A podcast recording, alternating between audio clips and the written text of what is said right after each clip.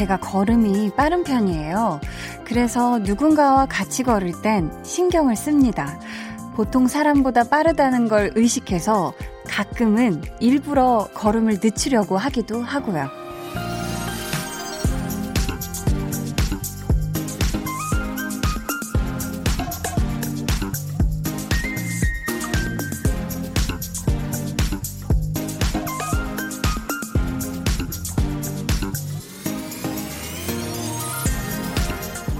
있을 땐 별 상관없지만 함께일 땐 맞추려는 노력이 필요하기도 하잖아요. 평소에 나보다 조금 어색하더라도 조금 불편하더라도 말이죠. 여러분과 제가 마음을 맞춰 만들어 나가는 두 시간. 강한나의 볼륨을 높여요. 저는 DJ 강한나입니다. 강한나의 볼륨을 높여요. 오늘 첫 곡은요. 여자친구의 오늘부터 우리는 이었습니다. 어, 저는 어, 오프닝에서 말씀을 드렸지만 진짜 걸음이 빠른 편이에요. 어, 그래서 어느 정도냐면, 우리 샵에 같이 이제 현장 출장 다니는 우리 메이크업 해주는 친구가, 어, 저보다 동생인데, 어, 그 친구도 정말 다른 친구들한테, 와, 너 걸으면 정말 빨라서 못 따라잡겠다 하는데, 그 친구가 이랬대요. 아니야, 나도 한나 언니랑 같이 있으면 내가 더 느려. 이렇게. 자기보다 빠른 사람 처음 봤다고. 아, 그런 얘기를 했다고 하는데, 저는 이게 어렸을 때 습관인 것 같은 게요. 예, 어렸을 때 엄마랑 언니들이랑 이렇게 시장에 저 어렸을 때만 해도 재래시장에 항상 장을 보러 다녔거든요. 그래서 재래시장에서 이렇게 한, 한 짐 한 짐 이렇게 다 이렇게 장을 보고 집에 가는 길에 이제 깜깜해지잖아요. 밤이 되면 엄마가 불안하신지 저희한테 계속 먼저 가, 먼저 가.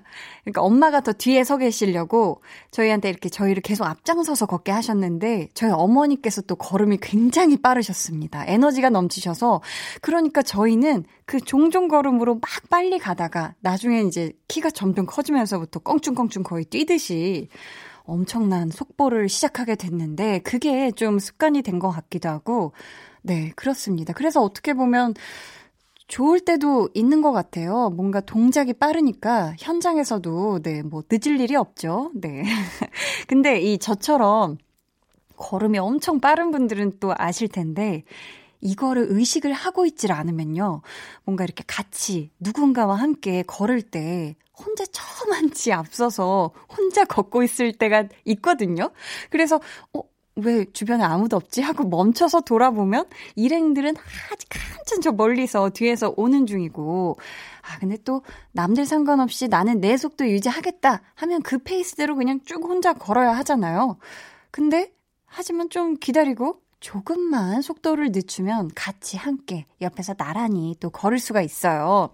살다 보면 우리가 이러한 수고가, 약간의 수고가 필요한 순간도 분명 있을 때가 있죠. 오늘 토요일이에요, 여러분. 서두르지 않고 기왕이면 평소보다 여유를 갖고 느긋하게 2시간 함께 해보겠습니다. 저희 오늘 2부에는요, 여러분의 고민을 마음 다해, 정성 다해 같이 이야기해 주실 분, 배우 전소민 씨와 함께 합니다. 볼륨 지정 생존자 많이 기대해 주시고요. 그럼 저는 볼륨과 참 잘 맞는 광고 듣고 다시 올게요. volume up, tension up, listen up. 그러면 이거 하면 어때요? 네. 일부러 동물 소리를 내서 제작진 분들이 투표해서 많은 사람이 이기는 걸로 하면 어때요? call? 한예준 씨가 내는 동물 소리입니다. 고슴도치. 고슴 고슴 고슴도.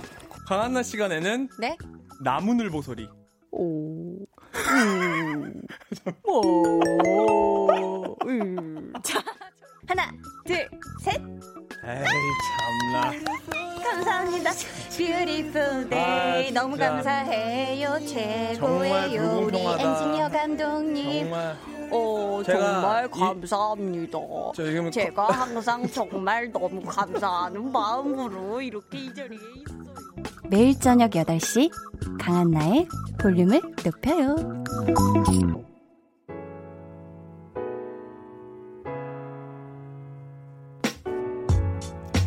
집에서 뒹굴뒹굴, 밖에서 호다닥 호다닥. 여러분의 어떤 모습도 예쁘고 반갑습니다. 볼륨 타임라인.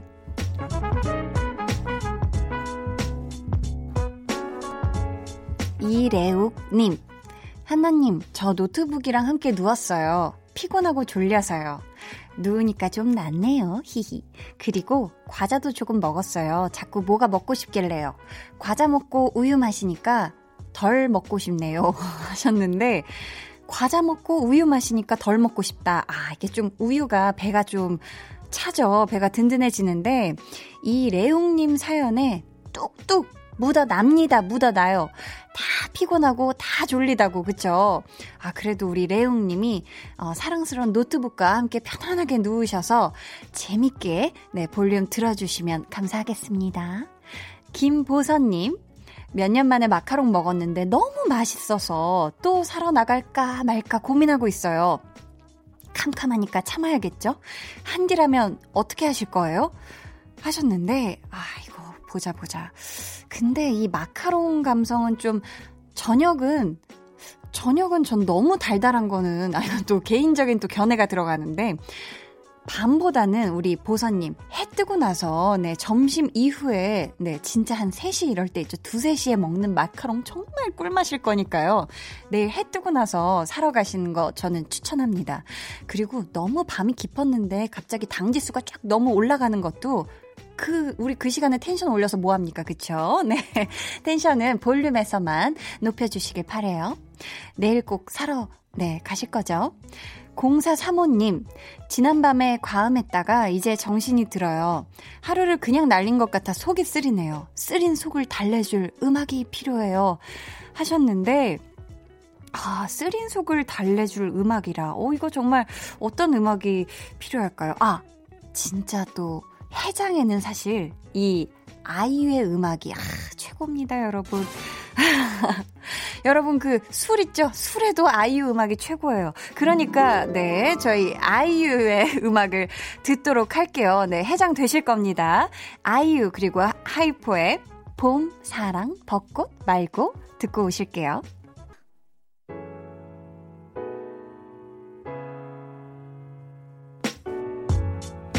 아이유 그리고 하이포의 봄사랑 벚꽃 말고 듣고 오셨습니다. 8101님, 날씨가 요즘 많이 풀어지고 있는 것 같아요. 그래서 롱패딩도 착착 정리해서 옷장 깊숙이 넣고 방 청소를 좀 해봤답니다. 하고 웃어주시고 계세요. 아, 요즘 정말 그렇죠?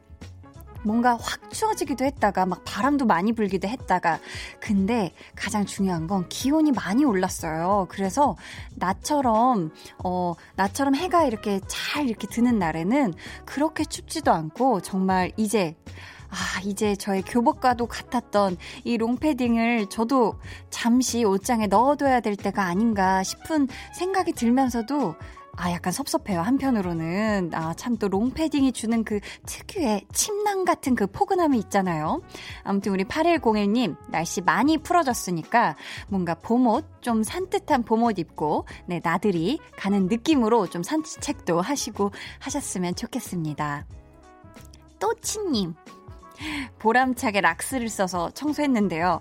아내가 아끼는 옷에 락스가 튀어서 그림이 그려졌어요. 아, 검정색 옷인데 어쩌죠? 한디, 그냥 몰래 버릴까요? 솔직히 말하고 하나 사줘야겠죠? 이제 무서워서 청소 못할 것 같아요. 하셨는데, 이 락스는 굉장히 독한, 독한 거 아닌가요? 이 독한 거를, 이 락스를 써서 어디를 청소하시고 하셨을까요? 원래 대부분 화장실 청소에 락스를 쓰지 않나요? 아, 저런. 근데 아내분이 아끼던 옷에 락스가 튀어서 뭔가 그림이 그려졌다면 그냥 이참에 좀 붓에 좀 락스를 어떻게 찍어가지고 거기 아내분 얼굴이라도 초상화 느낌이라도 이렇게 좀 죄송합니다. 네, 그렇게 할 수 없으면, 네, 정말 솔직하게 말을 하고, 솔직하게 말하는 게 100번 나아요. 안 그러면, 모를 것 같죠. 아내분들은 또 기가 막히게 알아채실 겁니다. 어? 내가 그 까만 옷 여기다 걸어놨는데 어디 갔지? 내가 참 아끼고 좋아하는 그 옷 있잖아요. 뭐 이런 식으로 수사망이 좁혀오기 전에, 네, 아직 저 결혼 안 해봤지만, 아무튼 수사망이 좁혀오기 전에, 네, 이실직고 하셔서, 네, 행복한 가정생활 영위하시길 바랄게요. 기왕이라면, 어, 또 다른 느낌의, 흰색 느낌의 또 예쁜 또 옷을 선물해 주는 것도 갑자기 문득 네 이벤트성으로다가 그런 생각도 들었어요. 6221님 전 요즘 한창 옷 사는 일에 취미가 생겼어요. 오. 이번에도 새로 산 옷이 왔어요. 그래서 입어봤죠. 근데 엄마가 보더니 옷이 그게 뭐냐? 옆에서 이소룡 같다고 해요. 유유 하셨는데 아, 이런 거 너무 궁금하단 말이에요. 이거 옆에서 이소룡 같다고 하실 정도면 어떤, 어떤 느낌이죠? 이거는 약간 색깔보다는 핏감이 조금 생각보다 타이트했다. 이렇게 저는 좀 생각이 드는데요. 아, 그래도 타이트한 만약에 그, 지금 그 느낌이 난다면 그건 괜찮아요. 네. 좀 이번에 좀 그렇게 입어보는 것도 괜찮고, 6221님, 옷은 또 자기 만족이 큽니다. 우리, 어, 내가 뭐 예쁘다 생각해서 입으면 될 것 같고, 네. 옷 사는 일에 취미 생기면 그거 정말 금방금방 아, 텅장되거든요. 그러니까 예쁜 옷 좀 더 고민 두 번, 세 번 해보고 사시면 좋겠어요. 자, 이쯤에서 저희 노래 한 곡 듣고 올까요? 펜타토닉스의 다프트 펑크.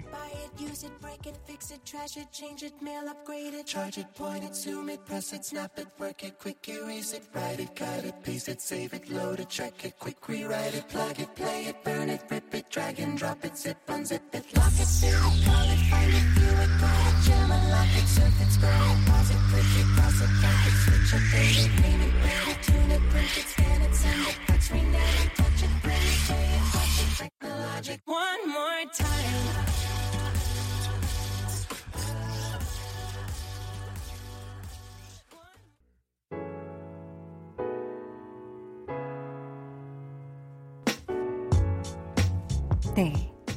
펜타토닉스의 다프트 펑크 듣고 오셨고요.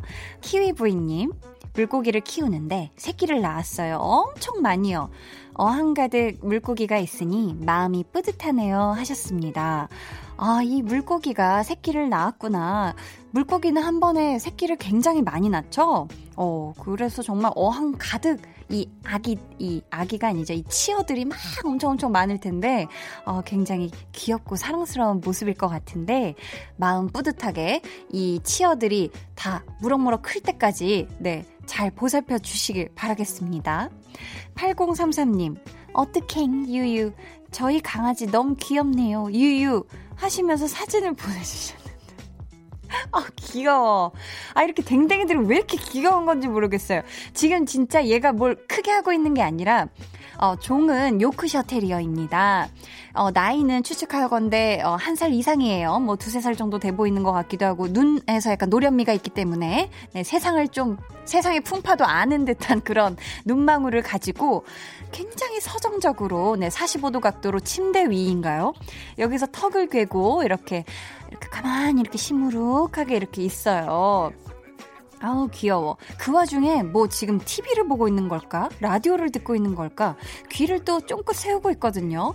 네, 혹시 애견 TV를 지금 시청하고 있는 게 아닐까 추측을 한번 해보는데, 네, 우리 8033님, 혹시 지금 이 댕댕이가 산책이 필요한 게 아닐까요? 약간 지금 뭔가 시무룩한데 아무튼 우리 8033님 댕댕이와 함께 행복하고 귀여운 나날들 보내시길 바라겠습니다. 아우, 너무 귀여워, 너무 귀여워. 김선홍님, 냥이 꼬리에 얻어 맞아가면서 듣는 볼륨을 높여요. 얘기하셨는데, 아, 우리 양, 양양이가 손으로만 펀치하는 게 아닌가요? 이 꼬리로도 이렇게 때리나 봐요. 어, 저는 양양 펀치는 사실 맞아본 적이 없거든요. 양양 펀치하고 막 이런 고양이들이 꾹꾹이 하는 거, 이런 거 사실 영상으로는 엄청 많이 봤는데, 제가 고양이를 이렇게 길러본 적은 없어가지고, 이거 굉장히 궁금하네요. 꼬리로 맞는다라. 요거 어떤 느낌일지 궁금해요. 진짜 세게 때리는 건가요? 아니면 살짝살짝 이렇게 톡톡 건드리는 건가요? 개인적으로 굉장히 궁금한데, 네.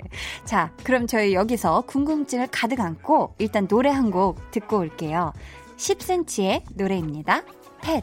하루 종일 그대가 집에 오기만 무릎 꿇고 얌전히 기다렸다가 초인종이 울리면 문 앞에 앉아. 반갑다고 우리를 흔들 거야. 누가 봐도 못되게 굴어왔지만 오늘부턴 착하게 두 눈을 감아줘. 울륨업 늘 그렇듯이 울륨업 손 내밀면 닿을 곳에 네가 있기. 우유보 따뜻한 너의 목소리가 필요해. 너의 시간을 채워줄 radio. 강한나의 볼륨을 높여요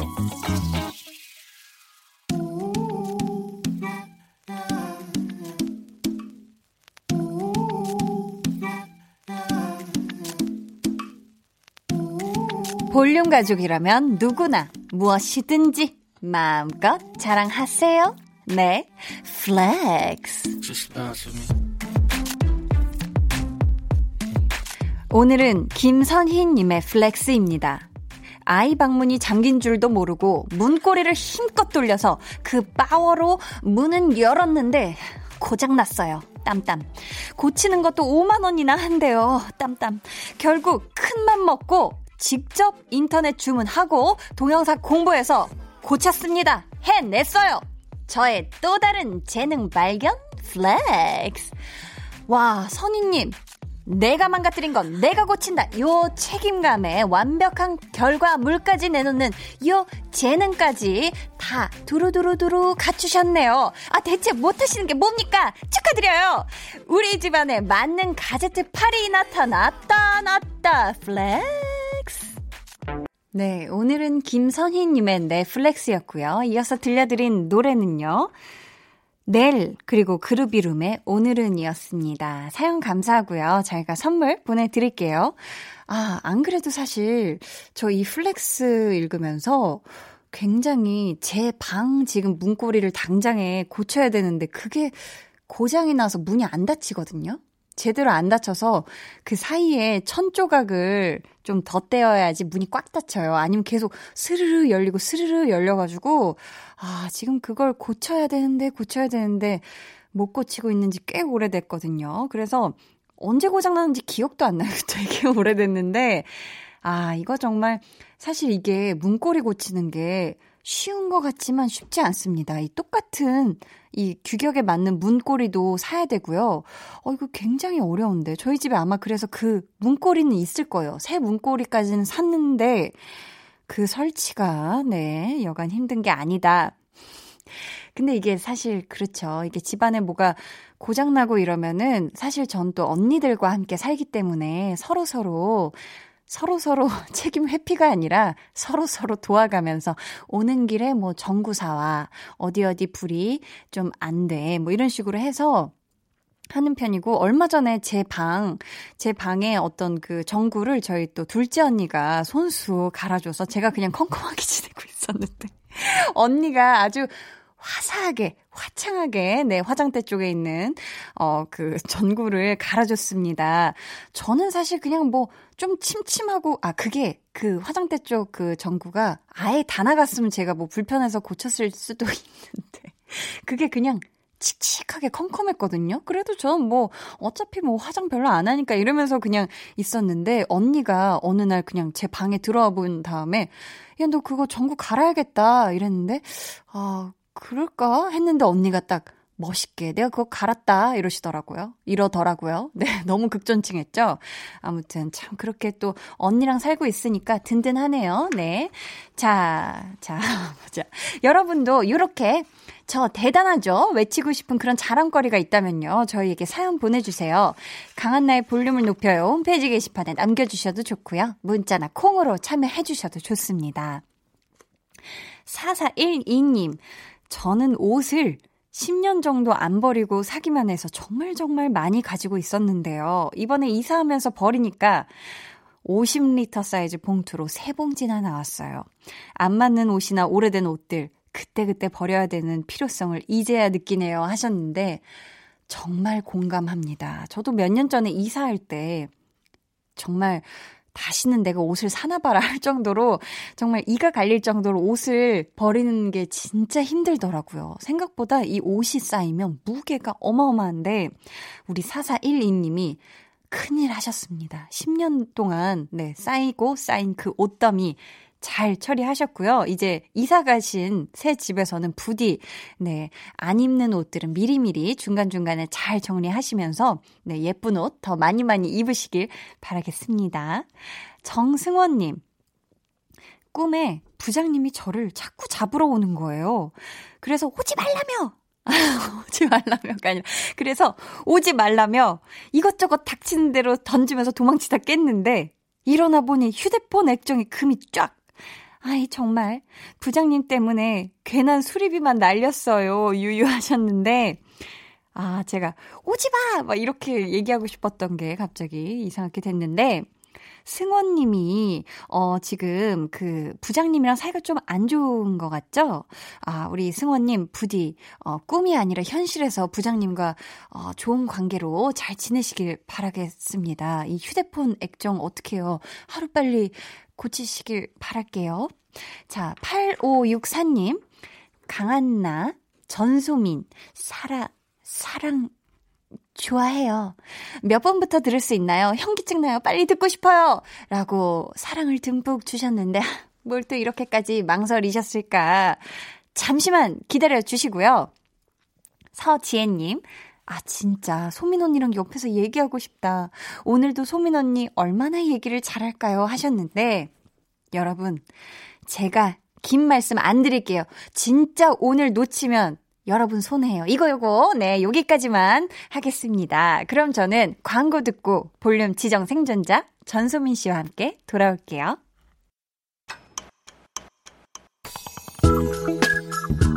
매일 저녁 8시 강한나의 볼륨을 높여요.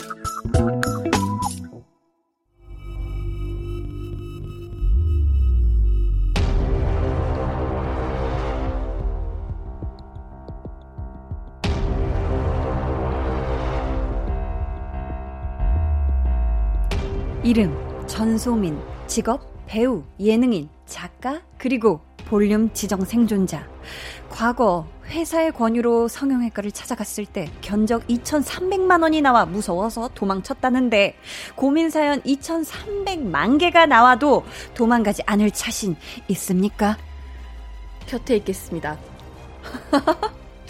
이로써 당신은 볼륨의 모든 고민 상담 권한을 대행하게 되었음을 알립니다. 출구 없음.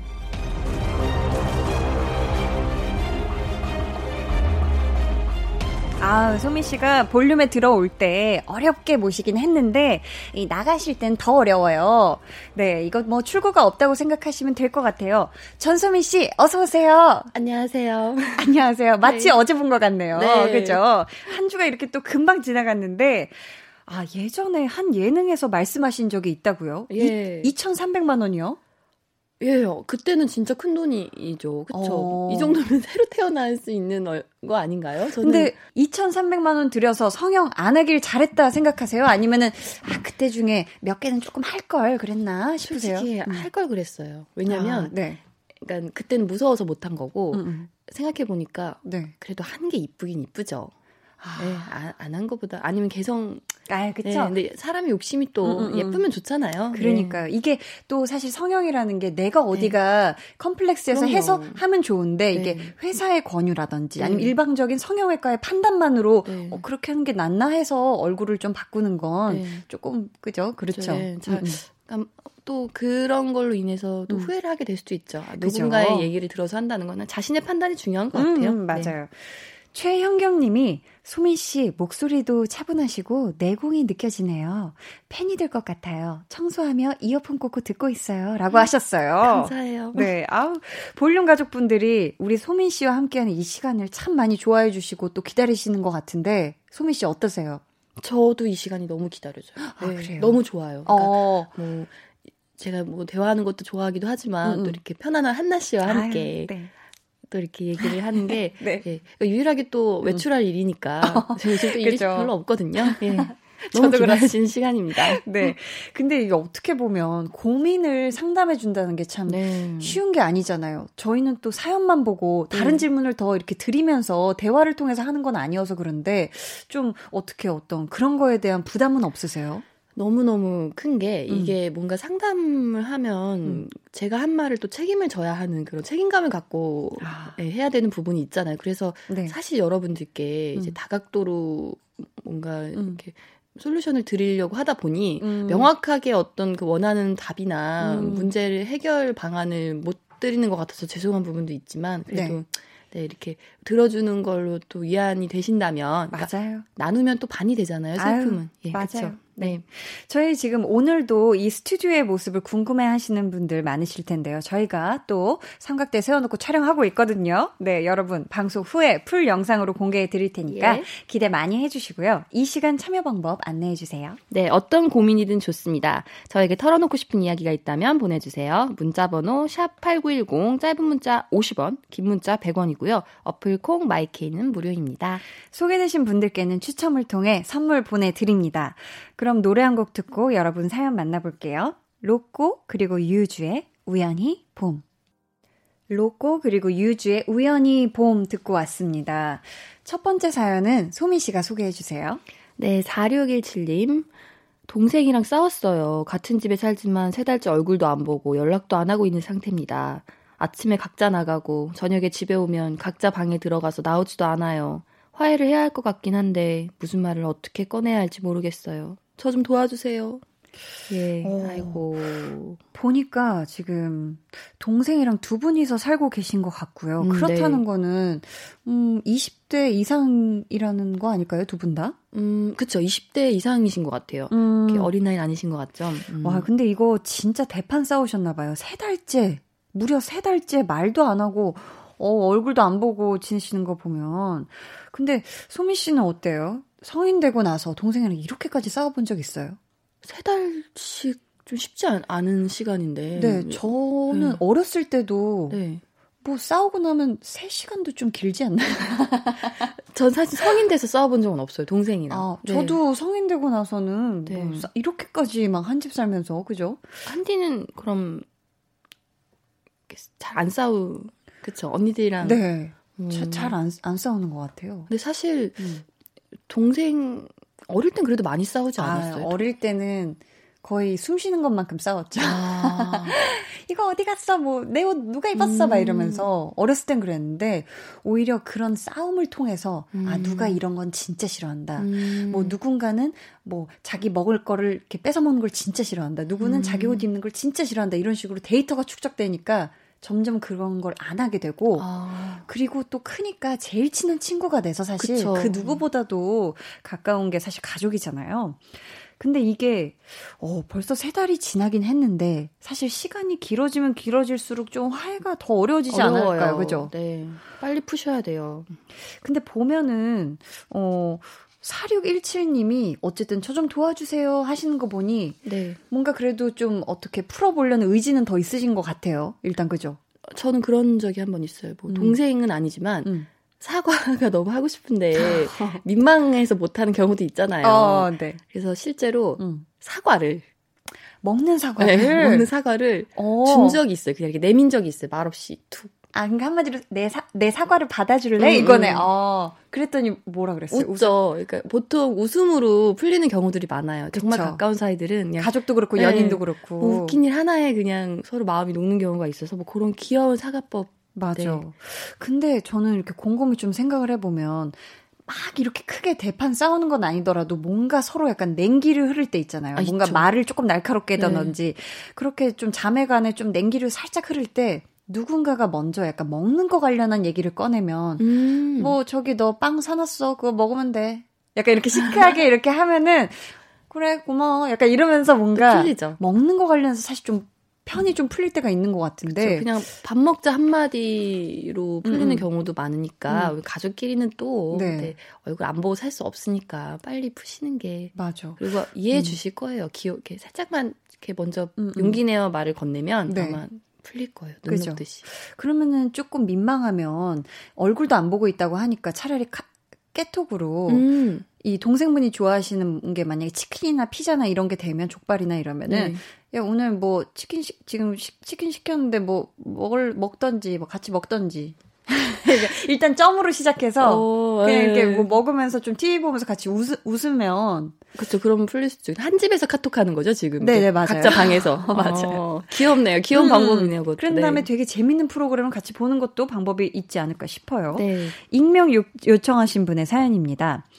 친구한테 빌려준 돈이 있는데 갚을 생각을 안 하네요. 독촉하는 것도 한두 번이지 시간이 길어질수록 말 꺼내기도 점점 어려워집니다. 계속 이런 상황이면 의만 상할 것 같고 어떻게든 받고 싶긴 하거든요. 방법 없을까요? 라고 해주셨는데 아, 이거는, 네. 음. 죄송하지만 없습니다. 왜냐면, 친구 사이에는 돈 거래를 네. 하지 않는 게, 음. 예. 그쵸. 이게. 그죠. 가족끼리도 돈 거래는 아, 안 되죠. 음, 예. 음, 음. 그러니까 그냥 준다는 예, 마음이어야지. 왜냐면 제 주변에 정말 이런 경우가 너무 많거든요. 아, 그럼 네. 소민 씨한테 돈을 빌린 사람은 아직 없나요? 예, 없죠. 왜냐면 저는 아. 이제 관계를 택한 거죠. 분명히 아. 이걸로 우리가 아. 멀어질 거다. 그러니까 음. 내가 조금 도와주 뭐 다는 아니지만 조금 음. 도와줄 순 있지만 이거를 음. 빌려주는 거는 좀 어. 힘들다라고 저는 얘기를 해요. 왜냐면 네. 다 이렇게 아예 그냥 등지고 사는 경우들이 대부분이에요. 아. 빌려줘도 돈도 잃고 사람도 네. 잃고 이렇게 네. 된다. 네. 그러면은 이거 독촉을 하는데도 그 친구분이 지금 안 주시는 거잖아요. 그렇죠. 왜냐하면 더 편한 사이여서 아. 더 천천히 갚는 걸 수도 있어요. 원래 뭐 그쵸. 음. 불편한 사이나 급한 사람들 돈을 먼저 갚고 만약에 음. 여러분께 빌렸다면 네. 이 친구분이 오히려 관계가 편하고 친하니까 이해해주지 않을까라고 생각하시는 분들도 많더라고요. 네, 네. 그러면은 소민 씨가 네. 돈 빌려가고 아직 안 갚은 네. 독촉해도 안 갚는 그 친구분한테 시원하게 한마디 해주신다면요. 저 그 연락이라도 좀 해주세요. 네, 그러니까 뭐 언제 갚겠다. 그러니까 연락이 두절되는 경우가 많기 때문에 음. 친구분 네 치, 관계를 위해서 연락을 해주시기 바랍니다. 네. 네. 지금 돈 빌리시고 연락 안 하고 계신 많은 네, 채무자분들, 네. 친구한테 돈을 빌린 분들, 네, 네. 다 좀 연락 좀 주시길 네. 바랍니다. 잠수 타시면 안 돼요. 잠수는 진짜 싫어요. 네. 저희 2부는 여기에서 마무리를 해야 할 것 같아요. 빌리 아일리시의 Bad Guy 이 노래 들으시고 저희는 3부에 다시 올게요.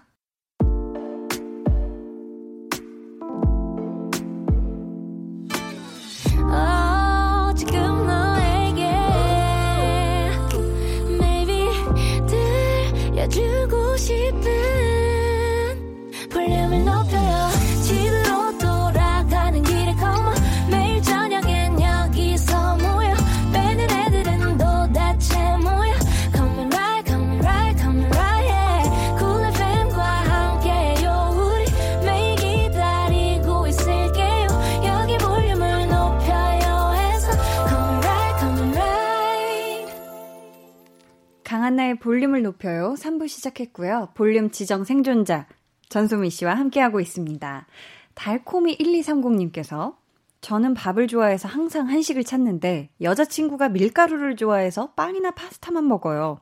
음식 취향이 달라도 너무 다른데 이대로 괜찮을까요? 하셨는데 소민 씨는 혹시 이런 걸로 고민해 본 적 있어요? 남자친구랑 너무 다른 식습관. 저는 제가 네. 청양고추를 못 먹었었어요. 오. 매운 음식을. 근데 음. 오히려 좀 비슷하게 식성이 가던데. 음, 네, 계속 먹어버렸다니까. 네, 닮아가고 좋아하게 되더라고요. 음, 네. 근데 이게 이런 경우가 있었어요. 음, 제 주변에, 그러니까 제 동생이 음음. 음. 여자친구가 회를 못 먹어요. 음, 네. 아, 여자친구가 회를 좋아하고 동생이 아, 아 회를 못, 못 먹어요. 어. 근데 7년, 8년째 연애하는 데는 너무 잘하고 있어요. 아무 문제가 없나 봐요. 그럼 주로 그때 먹을 때 여자친구분의 먹는 걸 따라가나요? 아니면 어떻게 하나요? 음, 일단 이제 회가 먹고 싶으면 여자친구는 다른 사람들이랑 먹고 동생을 만났을 때 동생이 좋아하는 음식 위주로 네, 아, 먹는 것 같더라고요. 어, 그렇게 하고 있구나. 네. 어, 이런 경우는 진짜 여러 종류의 음식을 하는 식당을 가서 각자 먹고 싶은 거 먹으면 되지 않을까 싶은데. 그렇죠. 아니면 뷔페. 뷔페 가면 아, 되잖아요. 뷔페. 네. 아, 근데 뷔페가 사실 또 매일 가기에는 그렇고 제가 봤을 때는 달코미 님이 밥을 좋아해서 한식을 좋아한다면 음. 한식은 사실 집에서 집밥으로도 그쵸. 좀 먹을 수 있는 좀 그거잖아요. 네. 그죠? 그래서 좀 집에서 아침으로 한식을 드시거나 여자친구분이랑 헤어진 다음에 음, 저녁으로 네. 한식을 드시고 데이트할 때는 뭐 그쵸? 빵이나 파스타 먹고 또 이렇게 음. 서로 합의점을 좀 이해를 해야죠. 아, 네, 그렇죠. 이해해야죠. 아니면 파스타집 가서 리조또를 좀 시켜서 쌀에 어떤 그 느낌이라도. 음. 네. 근데 사실 그게 이게 그 소스 때문에 좀 느끼해서 싫어하실 수도 있어요. 한식 좋아하시는 분들이 거의 아, 대부분 아, 칼칼하고 뭐 이런 거 좋아하시는 분들이라. 음, 그러니까요. 한나 씨가 말한 것처럼 이렇게 네. 뭐 점심 저녁을 음, 음. 나눠서 음, 음, 네, 해결하시는 것도 좋은 방법인 것 같아요. 아니면 여자친구가 한식을 좋아하게끔 그러니까. 진짜 맛있는 한식을 한번 네. 아 그런 식으로 한식에 확 빠져들게. 네.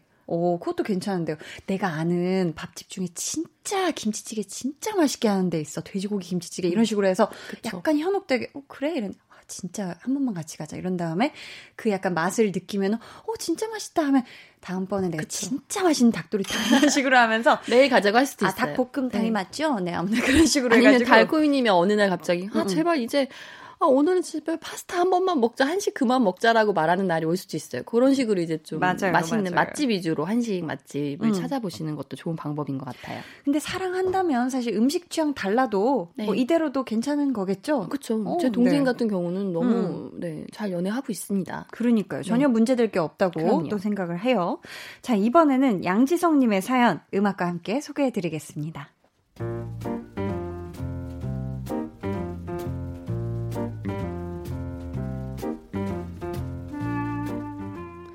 학기 중에 유난히 많이 마주쳤던 여자 동기가 있는데요. 편의상 소민이라고 하겠습니다. 저와 학번이 붙어 있어서인지 지난 학기 때는 거의 모든 팀플 과제를 같이 했어요. 하면서 얘기도 많이 나눠서 친해졌는데요.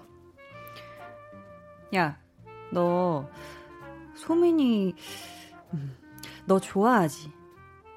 갑자기 뭔 소리야? 아, 소민이랑 둘이 있을 때 보니까 너 장난 아니게 많이 웃던데. 아주 좋아 죽던데. 아, 아, 뭐래? 야, 그럼 울어? 얘기하면서 대성통곡해? 소민이 괜찮잖아. 야, 한번 대시해봐. 저는 진짜 편한 여자 사람 친구로 생각하고 있었거든요. 근데 친구들이 이런 얘기를 한 후에 자꾸 소민이가 생각납니다. 야, 너 소민이 너 좋아하지? 소민이 좋아하지? 좋아할걸? 이참에 한번 좋아하는 거 어때? 친구들이 하도 그래서 심지어는 꿈에도 나왔어요. 제가 소민이를 좋아하게 된 걸까요?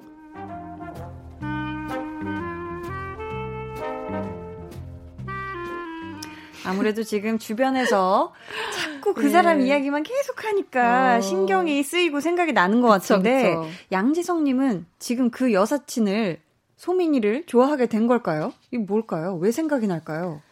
음, 근데 사실 그런 경우 있잖아요. 주변에서 자꾸 음. 이렇게 항상 주변에 있고 눈에 띄게 되면 음. 호감이 좀 생기잖아요. 그 그쵸? 어떤 사람에. 대한 또 예쁜 모습이 점점 그럼요. 보이고. 자주 보면 정든다고 어, 어, 어. 생각을 자주 할수록 음. 정말 사랑에 빠지게 되는 경우도 이- 있을 수 있을 것 같아요. 음, 어, 이게 지금 이 사연자님의 꿈에도 나올 정도면은 이게 신경이 보통 쓰이는 게 아닌 것 같은데 소민 씨도 좋아하는 사람 꿈에서 열어 보셨죠? 저는 네, 저는 이게 정말 신기한 게 제가 네. 생각하지 않아도 꿈이란 건 아, 제 의지를 뭐 어떻게 꿀 수 있는 게 아니기 때문에 음, 무의식의 많이 발현이에요. 나와요. 어, 많이 나와요. 자주 나와요.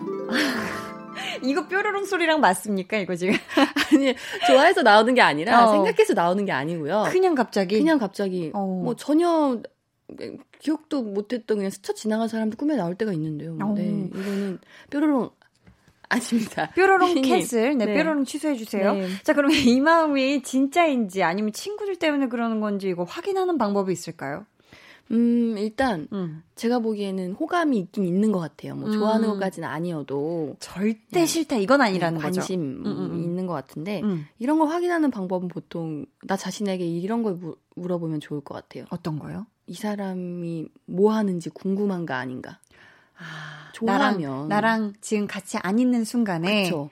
어, 좋아하면 그런 게 크거든요. 어, 이 사람 지금 뭐 하지? 너무 아. 궁금하고 오늘 뭐 했지? 너무 궁금하고 이러면 저는 좋아하는 거라고 생각해요. 어, 저도 그 사람을 만약에 안 보고 있는데 같이 네. 지금 이, 이 공간에 있는 게 아닌데 문득문득 생각이 나고 네. 그냥 문득문득 생각이 나는 것 자체가 사실 네. 우리가 일상생활 그렇게 바쁜데 그렇죠. 생각날 일이 없잖아요. 그럼 진짜 좋아하는 게 아닌가 그렇죠. 그런 생각을 해봅니다.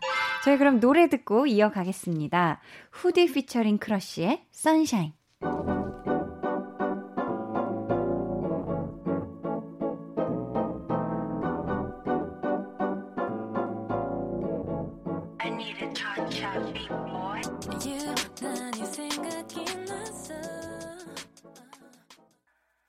볼륨 업, 텐션 업, 리슨 업.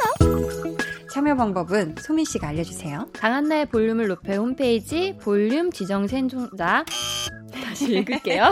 네. 볼륨 지정 생존자 좋아요. 아니, 좋아요. 생존자. 강한나의 볼륨을 높여 홈페이지 볼륨 지정 생존자 게시판에 남겨주셔도 좋고요. 네. 문자번호 샵 #8910 짧은 문자 50원, 긴 문자 100원, 어플 콩 마이케이로 보내주셔도 감사하겠습니다. 매일 저녁 8시 강한나의 볼륨을 높여요. 네, 노래 듣고 오셨습니다. 2789님이 1년을 짝사랑하다 4년을 사귄 그녀가 보고 싶네요. 비록 문자로 헤어짐을 통보받았지만, 그래서 밉지만, 아직도 그리워요. 하셨어요. 이게 참, 문자로 이별 통보하는 거, 이거는 좀 아니지 않나 싶은데, 소미 씨 생각은 어때요? 전 좀 다른 생각이에요. 왜냐면, 음, 음, 저는 통화를 좀 불편해하는 타입이거든요. 그러니까 아. 뭔가 문제가 있을 때 통화보다는 네. 문자나 글이 좀 편하다고 생각을 해서 네. 음, 그런 성향의 분일 수도 있잖아요. 음, 아, 그래도 4년을 만났는데, 음, 그럼 조금, 어, 너무 일방적이다라고 뭔가 대화할 여지 없이 정말 장문에 만약에 깨통만 받은 거예요. 아, 이를테면. 그냥 헤어져. 네네네. 뭐 이런 문자로. 식으로? 네네. 이별을 통보받았다. 이유 정도는 사실 말해줄 수 있는데, 근데 사실 헤어질 음, 음. 때 네. 어, 정확하게 그렇게 이유를 말하시는 분들이 많을까요? 음, 보통은 다 애둘러 얘기하고 그러지 않나요? 그쵸? 저는 하긴 예전에 헤어질 때, 20대, 이 완전 초반 때, 헤어질 때 내가 헤어지고 싶은 이야기를 너무 얼굴 보고, 음, 너무 솔직하게 다 얘기했던 게 그분한테 정말 상처가 됐었던, 그러니까 상처를 주려고 그랬던 게 아닌데, 그쵸. 너무 오히려 진짜 난, 음. 난 진심을 다 얘기를 해서, 아, 미안한데 정말 난 더 이상 좋아하지 않는 것 되게 짧게 만나게 했었는데, 네. 완전 20, 막 21살 이때였던 예. 것 같은데, 20살? 그때인데 너무 그러니까 오히려 그게 약간 상처가 됐을 수도 있겠다. 그런 좀 음, 경험이 아니에요. 있긴 해요. 아, 그래요? 그 순간은 상처지만 음, 관계를 확실히 할 수 있는 오히려 음. 그렇기 때문에 더 빨리 받아들일 수도 있어요. 그러니까 좀 냉정한 얘기지만 저도 음. 제 일이면 네. 아, 통화를 좀 하고 싶고 뭐 그리고 전화로 만나서 얘기하는 게 이게 음, 음. 예의 아니야라고 생각하지만 그거는 어디까지나 앞으로의 희망을 보고 얘기하는 거예요. 아. 음, 전화나 만나자는 거. 근데 음, 정말 다시는 만날 생각이 없고 확실히 헤어지고 싶다면 음. 누군가 한 명은 다 넣어야 해야 된다고 생각하거든요. 아. 근데 너무 힘드시겠죠. 당연히 네, 2789님 너무 힘드시겠지만 네. 이분과 어떤 여지가 없다면 음.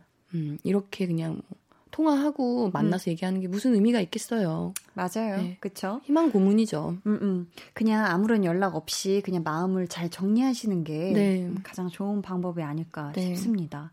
오늘 전소민의 술 냄새 나는 한마디. 자, 전소민에게. 부담스럽네요, 이제. 아, 이게 자꾸 제가 아, 저번 주에 너무 명언이 나왔어가지고. 네. 제 마음을 막 정말 뒤흔들어 놓은 말이었거든요. 정말. 네. 오늘 전소민의 술 냄새 나는 한마디. 전소민에게 그리워하는 마음이란?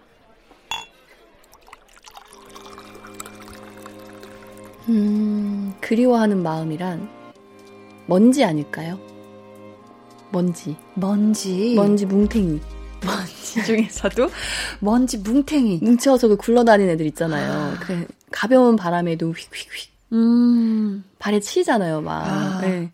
그리운 건 발에 치이는 먼지가 아닐까. 음, 그리고 어떻게 막 햇빛이 많이 들거나 바람이 불면 이렇게 눈에 띄었다가도 그쵸. 언젠가는 그냥 가만히 마치 이 공간에 없는 것처럼 있다가도 안 보이잖아요. 또제 마음을 또 들었다 놓으시네요. 자, 이렇게 해서 오늘의 고민 사연들 저희가 또 다 만나봤고요. 사연 보내주실 분들 위해서 한번 방법 알려주세요.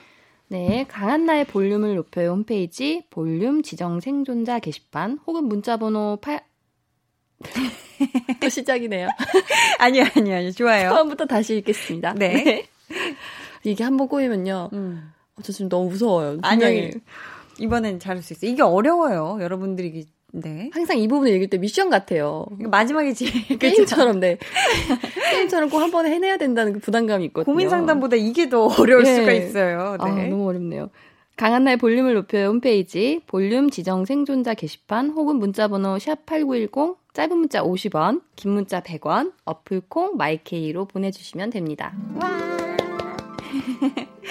네, 소미 씨 이번 주도 너무너무 감사했고요. 보내드리면서 오늘도 소미 씨 추천곡 하나 들려드리려고 해요. 가기 싫어요. 너무 짧아요. 어, 벌써 그럼- 가요? 아, 또 저희 또 다음 주에 또 기가 막힌 또 자리로 저희가 모시겠습니다. 기대하겠습니다. 네. 네. 이번 주에는 어떤 노래를 골라 오셨을까요? 음, 이거는 이제 제가 제 동생이 좋아하는 음. 곡인데 네. 듣다가 너무 음. 좋아가지고 오. 꼭 여러분께 들려드리고 싶어서 네. 그 정효빈 씨의 가끔은이라는 곡이에요. 어, 이 정효빈의 가끔은 이 노래를 추천해 주시는 이유가 있다면요? 제가 발라드를 좋아해요. 신나는 아, 곡보다 거의 네. play, playlist에 보면 발라드가 대부분이거든요. 네. 음, 왠지 고민 상담들과 잘 어울릴 것 같아서 유독 또 음. 사랑에 대한 상담이 많잖아요. 맞아요. 그래서 아마 좀 이렇게 위로가 되시지 않을까 음. 헤어지신 분들이나 음. 그리고 그리움 도 하니까 아. 연관이 있거든요. 가끔은이라는 어. 가사가 맞네요. 네.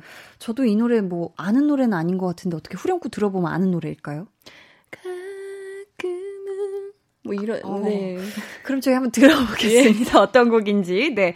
정효빈의 가끔은 이 곡 들려드리면서 인사 나눌게요. 안녕히 가세요. 안녕히 계세요.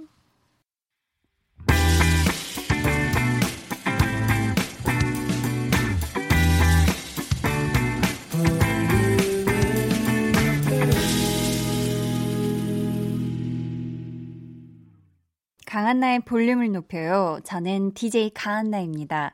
오늘 볼륨 지정 생존자 전소민 씨와 함께 또 즐거운 이야기 많이 나눠봤는데요. 아, 제가 정말 전소민 씨랑 이야기 하다 보면 사랑에 대한 생각들이 정말 막 시적으로 저한테 더 다가오는 것 같은 그런 느낌이 들곤 해요. 여러분은 오늘 어떠셨나요? 재밌으셨죠? 네.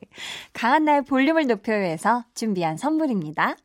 반려동물 한바구음 울지만 마이패드에서 치카치약 2종, 예쁘고 고운님 예님에서 화장품, 천연 화장품 봉프레에서 모바일 상품권, 아름다운 비주얼 아비주에서 뷰티 상품권, 인천의 즐거운 놀이공원 월미 테마파크에서 자유 이용권, 쫀득하게 씹고 풀자 바카스마 젤리, 폴바이스에서 여성 손목시계 교환권, 남성 의류 브랜드 런던포그에서 의류 교환권, 자브라에서 프리미엄 블루투스 헤드셋, 피부관리 전문점 얼짱 몸짱에서 마스크팩을 드립니다. 아, 네.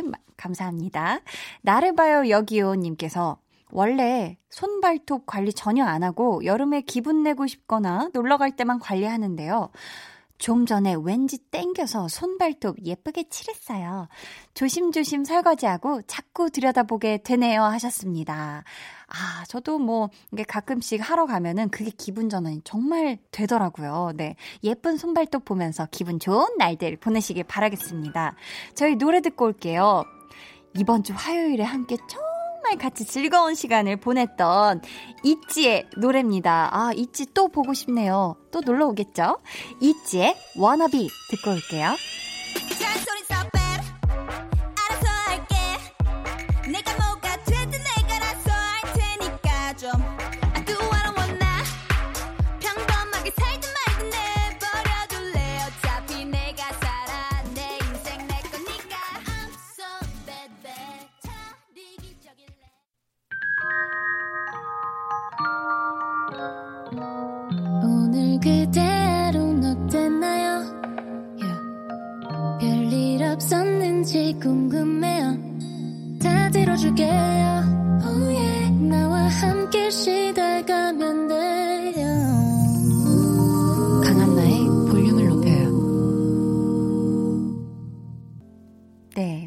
계정 혼자 있는 방에 이어서 들려드린 노래는요 볼빨간 사춘기의 프리지아였습니다.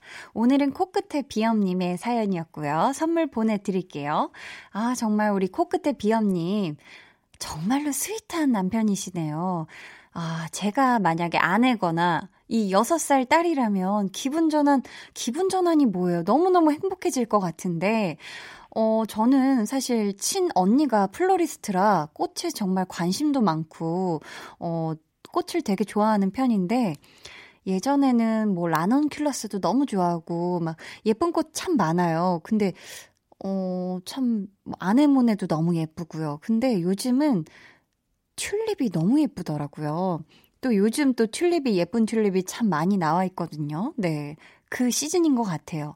근데 뭐 프리지아가 정말 어떻게 보면 또 대표적인 봄 꽃이잖아요. 꽃말이 새로운 출발이래요. 그래서 이 시작을 응원하는 뜻이 담겨 있어서 특히 졸업식, 입학식 꽃다발에 자주 쓰인다고 하더라고요. 향기도 엄청 향긋해요, 이 프리지아가.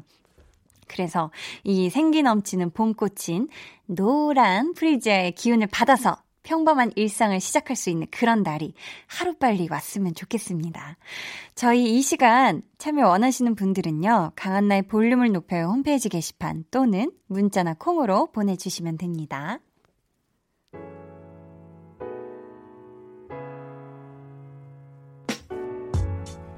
3640님, 처음으로 문자 보내봐요. 저는 집콕하는 아이들 위해서 집안에서 캠핑놀이 하면서 호떡 만들었어요. 하시면서 사진을 보내주셨는데요. 오, 이거 진짜 집 안이 맞나요? 와, 이거는 바닥에요. 이 실제 캠핑 갔을 때 왠지 쓸 법한 그런 쿠션감이 있는, 아, 이건 그냥 진짜 거실인가요? 뭔가 그런, 뭔가 완충 작용이 될 만한 그런 게 있고요. 그리고 실제 캠핑에서 쓰는 캠핑용 의자가 있고 캠핑용 테이블이 있습니다. 지금 우리 자녀분 두 분께서 아주 사이좋게 캠핑용 의자에 앉아서 이 캠핑용 테이블 위에서 호떡 반죽을 야무지게 지금 하고 있는 것 같은데 아마 이 주변에 지금 텐트도 아예 둘러서 치신 것 같아요. 와, 마치 그 뒤가 하얘니까 실제 캠핑장에 놀러 가서 아침을 맞이하는 그런 아침 햇살 같은 느낌마저 드는데, 와, 하긴 또 요즘 집콕 하시는 분들이 많으면서 뭔가 이런 식으로 마치 밖에 있는 듯한 그런 분위기를 내는 분들이 있다고는 들었으나, 요렇게 또 창의적인 접근, 창의적인 놀이 방법을 또 이렇게 찾아내신 분이 여기 있었네요. 우리 3640님, 요런 꿀팁 알려주셔도, 알려주셔서 감사합니다. 혹시 집에 이런 캠핑용 장비가 있으신 분들은 위험하지 않는 선에서, 네, 이렇게 자녀분들이랑 같이 마치 캠핑 온 것처럼 즐겨주시면 좋을 것 같아요. 기왕이면 이 안에 라디오 탁 틀어놓으시거나 아니면 좋은 노래 들으면서 뭔가 그 분위기를 한층 up 시켜줬으면 좋겠습니다. 어, 정말 너무 예쁜 모습이네요. 또 좋은 점이 어떻게 보면 집이니까 따뜻해서 이렇게 자녀분들이 내복 입고 있어도 되니까 또 편한 그런 것도 있네요. 네. 5853님. 딸이 방학 동안 책 한 줄도 안 읽고 휴대폰만 하더니 이제는 학교 과제로 독서록을 써야 한다고 책을 주문해달래요. 마음 변할까봐 얼른 다섯 권이나 주문했네요. 앞으로는 책도 많이 읽는 딸이 되었으면 좋겠어요. 하셨습니다. 5853님, 어, 따님이, 어, 책을 스스로 읽겠다고 지금 했을 때, 어, 굉장히 어, 이거는 정말 좋은 모습인데 저는 더 좋은 방법 추천해 드리는 게 저는 어렸을 때 집에 뭐 책이 많기도 했지만 엄마가 책을 읽고 있는 그 모습을 보면서 엄마는 무슨 책을 읽고 있지? 궁금해서 엄마 다 읽은 다음에 나도 읽어볼래. 뭐 이런 식으로 했었던 기억이 나거든요. 우리 5853님도 자녀분이 책 읽는 걸 정말 바라신다면 엄마가 뭔가 여가 시간에 딱 멋있게 책장을 넘기고 있는 모습을 보여주시는 게 정말 좋은 네 방법이 아닐까 싶어요. 저도 그렇고 네뭐 많은 분들이 정말 그런 모습에서 많이 또 책을 읽고 싶어 한다고 저는 알고 있거든요. 네. 저희 그러면 노래 한 곡 듣고 올게요. 지금 듣고 와도 될까요? 빌리 어쿠스티의 노래입니다. 소란했던 시절에.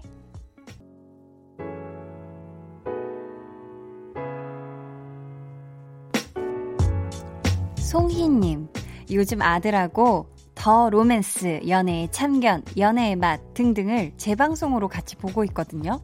아들한테 왜 연애 프로만 보냐고 물어봤더니요.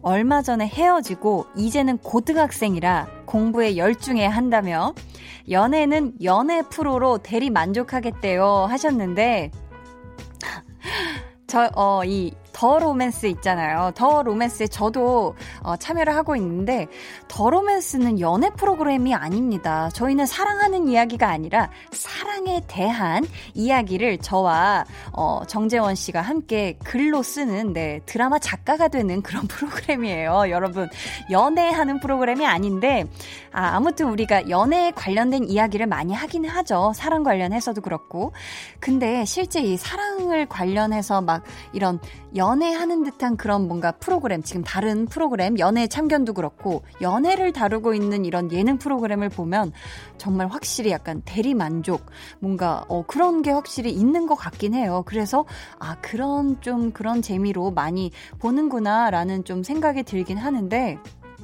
우리 아드님께서 이제는 고등학생이시기 때문에 공부에 열중해야 한다면 연애 프로로라도 네 대리 만족 하셨으면 좋겠습니다. 저희의 더 로맨스도 많이 봐주시면 감사하겠습니다. 자, 그럼 저희 노래 한 곡 듣고 왔으니까요. 네, 계속해서 사연 만나볼게요. 잘 넘어갔죠? 네, 당황하지 않고 감사합니다. 어, 바깥에서 막 심장 철렁하셨는지 어 작가님들하고 막 네, 피디님이 어머 일어나는 줄 알았어요. 최대용님 안녕하세요. 저 드디어 아파트 분양 당첨됐습니다. 뿌뿌뿌뿌. 자, 결혼한 지 16년 됐는데, 이제야 내 집이 생기네요. 어, 물론, 은행 도움이 있어야 하지만, 이사 안 다녀도 된다는 생각에 너무 좋아요. 함께 고생한 아내에게 고맙다고 하고 싶어요. 아. 정말 정말 축하드립니다. 우리 대용님, 그리고 대용, 대용님의 아내분, 정말 정말 고생하셨다고 얘기해 드리고 싶고요. 고생도 고생이고, 이제 고생 끝! 행복 시작이다! 이 행복한 새 집. 네, 두 분의 이, 이 정말 집에서 행복한 나날들만 펼쳐지시길 바라겠고 앞으로 얼마나 정말 설레는 마음으로 네 빨리 지금 이사 가길 바라시겠어요. 빨리 네그 어, 그 안을 어떻게 꾸밀지 예쁘고 따뜻한 집으로 꾸미셔서 집에 가실 때마다 집에 있는 모든 순간이 다 힐링되는 그런 시간들 보내시길 바랄게요. 최현진님 처음으로 일주일 연속 만보 걷기 성공했어요.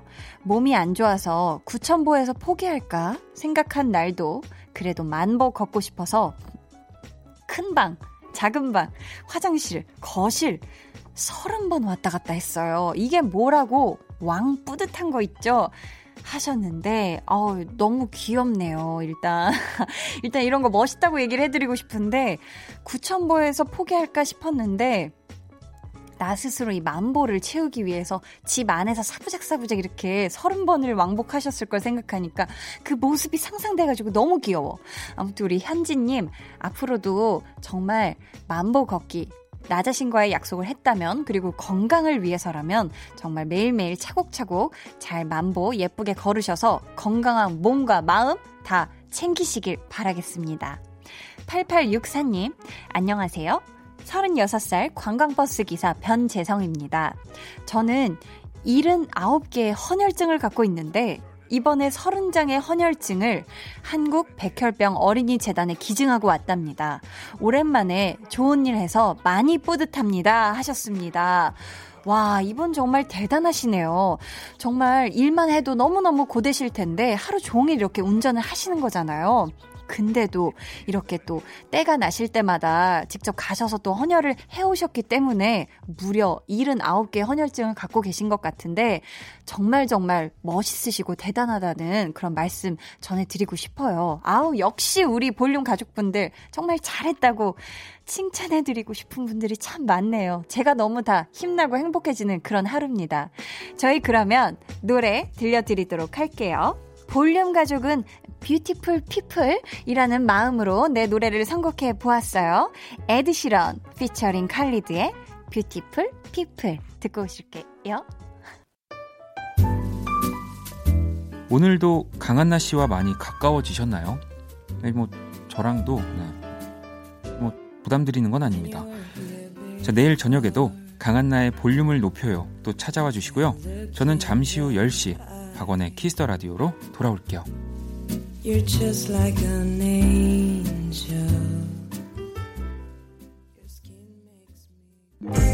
해와 달 너와 나 우리 둘 사이 있어줘 밤새도록 해가 길면 맘을 열어줘 그때는 꼭 안아줄게 강한나의 볼륨을 높여요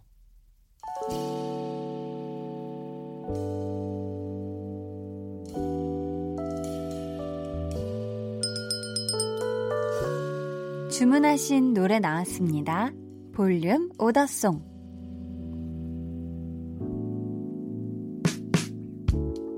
볼륨의 마지막 곡은 미리 예약해주신 분의 볼륨 오더송으로 전해드립니다. 오늘은 최광준님, 요즘은 집에 일찍 들어와서 가족과 함께하는 시간이 많은데요. 오늘은 아내의 30대 마지막 39번째 맞는 생일이에요. 그래서 제가 미역국도 끓이고 아이들 좋아하는 잡채도 준비하려고요. 여기에 한디의 예쁜 목소리와 저희 부부가 좋아하는 노래까지 들을 수 있다면 정말 소중하고 잊지 못할 아내의 생일이 될 거예요. 하시면서 소란에 연애 같은 걸 하니까 주문해 주셨습니다. 어, 선곡 센스 어떻게 할 거예요, 우리 남편분? 네, 정말 사랑스러우십니다. 정말 대단하신데, 우리 아내분의 39번째 생일, 진심으로 축하드립니다. 저희가 선물도 보내드릴게요. 저희 내일은요, 단 한 명의 배우를 집중해서 탐구하는 시간이죠. 배우는 일요일 백은하 소장님과 함께 하고요. 저희 이번 주에는요. 영화와 드라마를 넘나들며 작품을 차근차근 쌓아온 배우 심은경 씨 이야기 나눠보겠습니다. 여러분 기대 많이 해주시고요. 저희 오늘의 끝곡 소란의 연애 같은 걸 하니까 들려드릴게요. 주말이니까 더 포근한 밤 되세요. 지금까지 볼륨을 높여요. 저는 강한나였습니다.